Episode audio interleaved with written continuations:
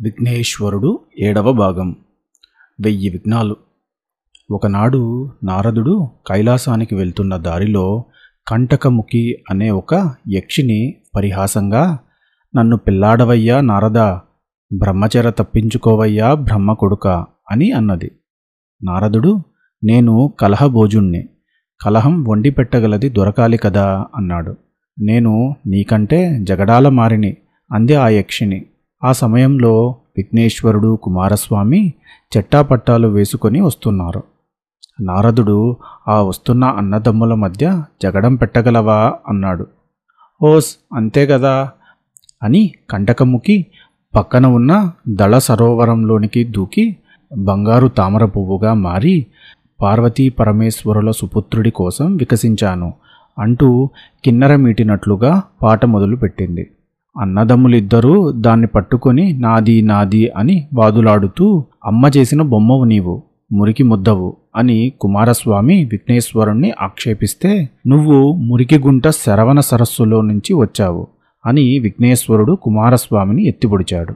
కుమారస్వామి పిడికిలి బిగించి పొడవబోయాడు. విఘ్నేశ్వరుడు తొండంతో కుమారస్వామి చేతి మణికట్టు బిగించాడు. ఇద్దరూ కలబడ్డారు. వినాయకుడు కుమారస్వామి నడుము తొండంతో బిగించి పైకెత్తాడు. కుమారస్వామి పైనుంచి బళ్ళాన్ని విఘ్నేశ్వరుడి బొజ్జకు గురిపెట్టాడు. నారదుడు పరుగు పరుగున వచ్చి వారి కలహాన్ని నివారించి మీరిద్దరూ ఏదైనా పందెం పెట్టుకోండి అన్నాడు. కుమారస్వామి ఆలోచించి ఎవరు విశ్వాన్ని చుట్టి ముందు వస్తే వారిది స్వర్ణకమలం అన్నాడు. బాగుంది అన్నాడు నారదుడు. కుమారస్వామి వెంటనే నెమలి మీద విశ్వప్రదక్షిణానికి ఎగిరి వెళ్ళాడు. విఘ్నేశ్వరుడు చతికిలబడి నిట్టూర్చగా నారదుడు ఏం విఘ్నేశ నీ సంగతేమిటి? అన్నాడు. విఘ్నేశ్వరుడు ఎవరికెంత ప్రాప్తమో అంతేగాని స్వర్ణకమలం నాకు రమ్మంటే వస్తుందా? నారదా నా బొజ్జతో చిట్టులుక వాహనంతో నేనెక్కడా? విశ్వప్రదక్షిణం ఎక్కడా? తమ్ముణ్ణే తీసుకొని కమలం అన్నాడు విఘ్నేశ్వరుడు. నారదుడు విఘ్నపతి విశ్వజననీ జనకులైన పార్వతీ పరమేశ్వరులను దర్శిద్దామని వచ్చాను. కానీ మళ్ళా వస్తాను అని చెప్పి వెళ్ళాడు. విఘ్నేశ్వరుడు చెప్పున లేచి వెళ్ళి ఒక తిన్నపై కూర్చున్న పార్వతీ పరమేశ్వరుల చుట్టూరా ముమ్మారు ప్రదక్షిణం చుట్టి తమ్ముడి రాకకు ఎదురు చూస్తూ నిలబడ్డాడు. చాలాసేపటికి ముప్పతిప్పలు పడి విశ్వప్రదక్షిణం చేసి కుమారస్వామి నెమలి వాహనం దిగాడు.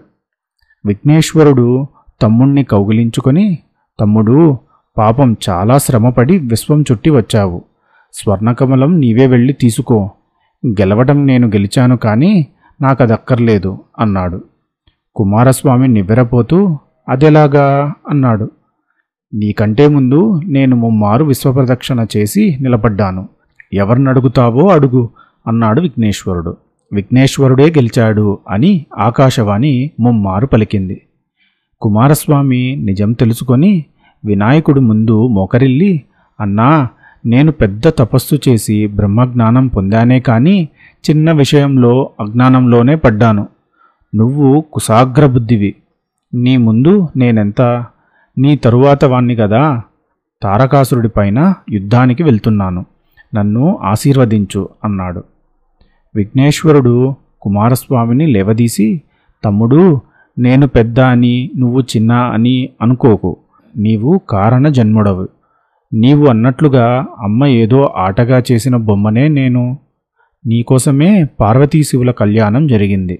వారి అనురాగ ఫలానివి నీకు విజయం ఎప్పుడో రాసిపెట్టి ఉంది.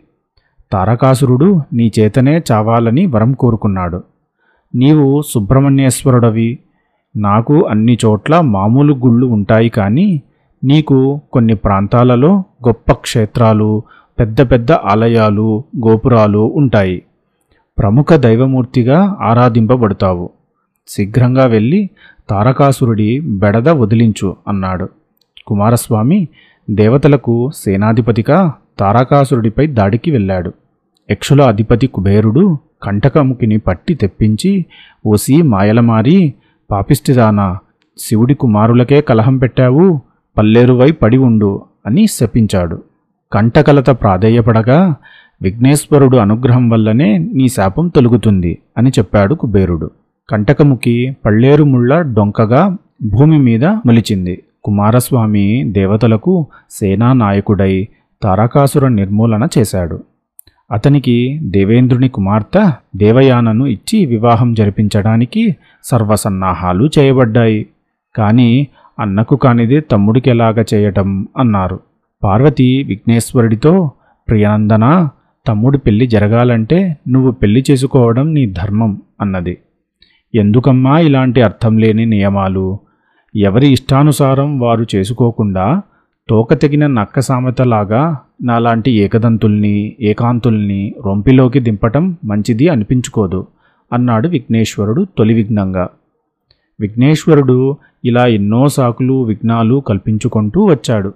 ఒకసారి చాలా పట్టుదలతో పార్వతి పెళ్ళి చేసుకోమని తొందరపెట్టింది. అమ్మా నేను తపస్సు చేయాలి తమ్ముడు చేశాడు కానీ నేను చేయలేదుగా అని విఘ్నేశ్వరుడు తపస్సుకు బయలుదేరాడు. ఇంద్రుడు అప్సరసలందరినీ విఘ్నేశ్వరుడి తపోభంగం చేయటానికి పంపాడు. అర్క అనే అప్సరస నిరాకరించింది.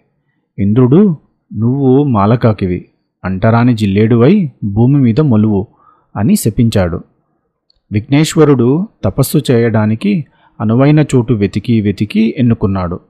ఆ ప్రదేశంలో పల్లేరు డొంకలు నేలనంతా విస్తరించి ఉన్నాయి. జిల్లేడు పొదలు మొగ్గలు నిండుగా తొడిగి విచ్చుకుంటూ ఉన్నాయి. విఘ్నేశ్వరుడు తపస్సు సాగిస్తున్నాడు. అప్సరసలు అక్కడకు చేరి నాట్యం మొదలుపెట్టారు. వాళ్ళ కాళ్ళకు పల్లేరుకాయ ముళ్ళు గుచ్చుకొని పడిపోతుంటే ఒంటి నిండా పల్లేరు ముళ్ళు గుచ్చుకుంటుంటే మూలుగుతూ ఆర్తనాదాలు చేశారు. విఘ్నేశ్వరుడికి ధ్యానభంగం అయ్యింది. జరిగింది చూశాడు. పల్లేరు తీగ పట్ల అభిమానం కలిగింది. అప్సరసలు భయంతో పడుతూ లేస్తూ కుంటుకుంటూ పారిపోయారు. పల్లేరుగా మొలిచిన యక్షిని కంటకముఖి స్వామి మీ అన్నతమ్ములకు తగువ పెట్టి కుబేరుడు శాపం పొంది ఇలా పడి ఉన్నాను. అనుగ్రహించు అని వేడుకుంది. ఆ రోజు సరిగ్గా భాద్రపద శుక్ల చవితి. వినాయక చవితి రోజే విఘ్నేశ్వరుడు కంటకముఖి శాపం తొలగించి వినాయక చవితి నాడు నీ పల్లేరు ముళ్ళకాయలను వికట వినోదంగా ఉపయోగిస్తారులే అని చెప్పాడు. యక్షిని అలకాపురి చేరుకుంది. అప్పుడు జిల్లేడు స్వామి నన్ను కూడా అనుగ్రహించండి. ఇంద్రుడి ఆజ్ఞ నిరాకరించి శాపం పొంది అంటరాని దానిగా ఇలా పడి ఉన్నాను. నేనెందుకు కొరగాని దాన్ని? అక్క అనే అప్సరసను. నీ యందు భక్తి శ్రద్ధలు గలదాన్ని అంది. విఘ్నేశ్వరుడు జిల్లేడుతో అంటరానితనం అంటూ ఏది సృష్టిలో లేదు. నీ మొగ్గల్ని పువ్వుల్ని నేను ప్రీతితో మాలగా ధరిస్తాను. నీవు ద్వాపరయుగంలో కుబ్జవై పుడతావు. కృష్ణుడు నిన్ను ఏలుకుంటాడు. నీ శాపం పోయింది. సుఖంగా స్వర్గం వెళ్ళు. ఇంద్రుడి వల్ల గాని మరెవరి వల్ల గాని నీకెటువంటి భయము ఉండదు. ఏ శాపము తగలదు. జిల్లేడు వేళ్ళు ఆయుర్వేద ఔషధాలకు ఉపయోగపడతాయి. జిల్లేడాకులు సూర్యుడికి ప్రీతిగా ఉంటాయి అని చెప్పాడు. అర్క అప్సరస రూపంతో స్వర్గానికి చేరుకుంది. విఘ్నేశ్వరుడు కైలాసానికి తిరిగి వెళ్ళాడు. నాయనా తపస్సు ముగిసింది కదా మరి పెళ్ళి అని పార్వతి అంటుండగా ముగియడమేమిటి? అసలు జరగనే లేదు. తిరిగి తపస్సుకెళ్తున్నా అని చెప్పి విఘ్నేశ్వరుడు మరో చోటు ఎన్నుకున్నాడు. ఆ ప్రదేశమంతా పాముల పుట్టలమయంగా ఉంది. చుట్టూ వలయంగా పుట్టలున్నట్టు చూసుకొని తపస్సును మొదలుపెట్టాడు. పుట్టలోంచి పాములు నిటారుగా లేచి పడగలు విప్పి బుసలు కొడుతూ కాపలా కాసాగాయి. ఇంద్రుడు మూషికాసురుడి అనుచరులైన రాక్షసులకు మీ యజమానిని వాహనంగా చేసుకున్న విఘ్నేశ్వరుడు మిమ్మల్ని అందరినీ నిర్మూలించడానికి తపస్సు చేస్తున్నాడు. పగ తీర్చుకోండి అని కబురు పెట్టి ఉసికొల్పాడు రాక్షసులు వినాయకుడి మీద దాడి చేయగా మహాసర్పాలు పాతాళం నుంచి కట్టలు కట్టలుగా వచ్చి వాళ్ళ పొగరు అణిచాయి. చచ్చిన వాళ్ళు చావగా మిగిలిన వాళ్ళు తమ తెలివి తక్కువను నిందించుకుంటూ ఇంద్రుణ్ణి తిడుతూ అక్కడి నుంచి పారిపోయారు.